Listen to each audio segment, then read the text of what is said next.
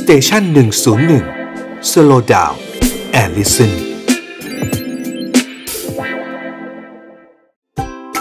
Health and History กับหมอต้น นายแพทย์กฤษดาซื่อรามพุทธ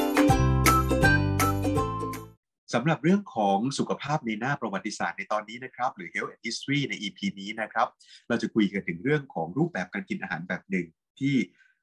เราในยุคปัจจุบันคุ้นเคยกันดี นั่นก็คือการกินอาหารแบบบุฟเฟ่ครับ การกินอาหารแบบบุฟเฟ่เนี่ยจริงๆ มีการบันทึกเอาไว้นะครับในบันทึกของฝรั่งเศสนะครับก็มีพูดเอาไว้ตั้งแต่สมัยศตวรรษที่ 17นะฮะแต่จริงๆในบันทึกยังมีเก่ากว่านั้นนะครับ มีย้อนกลับไปได้จากที่ค้นมาถึงศตวรรษที่ 12 เลยก็คือพูดง่ายๆเกือบพันปีมาแล้วนะครับที่คนเรารู้จักกินบุฟเฟ่ส่วนบุฟเฟ่ในแบบยุคปัจจุบันที่เรานะฮะพวกเราหรือว่าคนรุ่นใหม่หรือคนไทยนะครับ ชื่นชอบกันนะฮะที่เป็นไลน์บุฟเฟ่เยอะๆ มีอาหารไม่ว่าจะเป็นแบบอาหารนานาชาติ international buffet มี oyster bar มี Japanese bar มีซูชิบาร์แบบนี้เนี่ยจริง ๆ แล้วมันเริ่มมาในไลน์บุฟเฟ่แบบใหม่เริ่มที่ลาสเวกัสนะครับในลาสเวกัสเมื่อประมาณทศวรรษที่ 60 นะครับตอนนั้นเนี่ยคนที่จะไปเล่นนะครับคาสิโนหรือพูดง่ายๆคนที่จะไปเล่นพนันในลาสเวกัสเนี่ยมันยังไม่มีสิ่งใดที่จะช่วยดึงนะครับให้เขา ให้พูดง่ายๆให้คอพนันนะฮะให้พวกสายพนันทั้งหลายเนี่ยจะแบบเข้าไปอยู่แล้วก็แบบฝังตัวอยู่นั้นได้นานๆ ก็มีคนหัวใสครับ ที่จัดนะฮะลายอาหารที่ทำให้ไม่ว่าจะคุณจะเล่นคาสิโน จะเล่นรูเล็ตจะเล่นโป๊กเกอร์นานแค่ไหนลงมา ก็มีอาหารกินตลอดเวลากินเท่าไหร่ก็ได้นะครับเขาจัดขึ้นมาและนั่นแหละครับ ถึงเป็นต้นกำเนิดของบุฟเฟ่ นะครับซึ่งบุฟเฟ่เนี่ยครับก็ได้ยืนยงมาจนถึงปัจจุบัน เพราะว่าที่มันเป็นที่ชื่นชอบก็เพราะหลาย ๆ ท่านทราบเหตุผลดีอยู่แล้วนะครับจ่ายไปฟิกซ์ไพรซ์นะครับในราคาที่กำหนดไว้ อยากจะกินอะไรก็ได้ อยากจะกินมากแค่ไหนก็ได้ all you can eat นะครับ eat till you drop อะไรทำนองนี้ แต่จริงมันมีข้อเสียนะครับในการกินเยอะจนเกินไป เพราะว่าร่างกายหรือกระเพาะของคนเราเนี่ยครับถ้าพูดให้ precisely เลย มันไม่ได้สร้างมาเอาไว้สำหรับในการกินจนล้นกระเพาะ นะครับข้อเสียของการกินบุฟเฟ่จนล้นกระเพาะข้อแรกก็คือว่าผลเสียในระยะสั้นอาจจะทำให้มีกรดไหลย้อนนะครับ เพราะอาหารจำนวนที่มากเกินไป จะไปดันนะครับทำให้หูรูดตรงหลอดอาหารที่ต่อกับกระเพาะ ที่เรียก lower esophageal sphincter หรือ LES เนี่ยมันเผยอหรือว่ามันหลวมขึ้นมา ก็จะทำให้มีน้ำย่อย หรือว่ามีอาหารนะครับดันกลับขึ้นไปนะครับ ข้อที่ 2 ในระยะยาว การกินบุฟเฟ่ในระยะยาว อาจจะส่งผลให้เกิดภาวะอ้วนลงพุงมฤตยูที่เรียกว่า metabolic syndrome ซึ่งภาวะนี้เนี่ยมันมีหนึ่งในสิ่งที่เราห่วงกันก็คือ มันจะทำให้เกิดภาวะดื้อต่ออินซูลินนะครับ มันจะทำให้มีอินซูลินเนี่ยมากล้นในร่างกายเลย แล้วถ้าอินซูลินมากก็จะทำให้ร่างกายเสื่อมเร็ว หลอดเลือดเสื่อมเร็วนะครับ แก่เร็วด้วย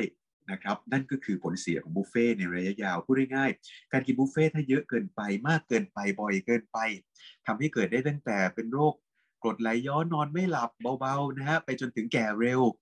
นะครับ จนถึงทำให้อายุสั้นลงก็ยังได้นะครับ นั่นก็คือการกินแบบที่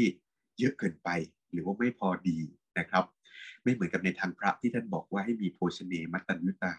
ก็คือการกินแบบพอประมาณ นะครับ นอกจากนั้นยังมีสิ่งที่อาจจะต้องระวังในเรื่องบุฟเฟ่อีกนะครับบุฟเฟ่แบ่งเป็นหลายสายใช่ไหมครับ บางคนเป็นสายเนื้อชอบกินโทมาฮอกชอบกินปิ้งย่างย่างเนยจิ้มจุ่มอะไรก็ตามนะครับพวกนี้สามารถกินได้นะครับแต่เราต้องรู้หลักนิดหนึ่งหรือบางคนชอบสายชาบูนะครับน้ำดำน้ำขาวนะฮะหมาล่าอะไรก็ตาม หรือบางคนเป็นสายซีฟู้ดนะครับในสายซีฟู้ดที่ชอบกินประเภทที่ยังดิ้นดิ้นหรือยังสดสดเช่นกุ้งสดหอยสดปูสด นะครับ oyster bar สดๆนะครับไม่ว่าจะเป็นนิวยอร์ก oyster bar หรือ oyster bar สุราษฎร์ธานีต้องระวังให้ดีนะครับ ของสดพวกนี้อาจจะมีเชื้อที่ทำให้ลำไส้เน่าปนเปื้อนเรียกง่ายๆแล้วกันนะครับมันคือเชื้อที่ทำให้ติดเชื้อเข้าไปในทางเดินอาหารก็ได้ หรือแม้แต่ในกระแสเลือดก็ได้ เช่น เชื้อ Vibrio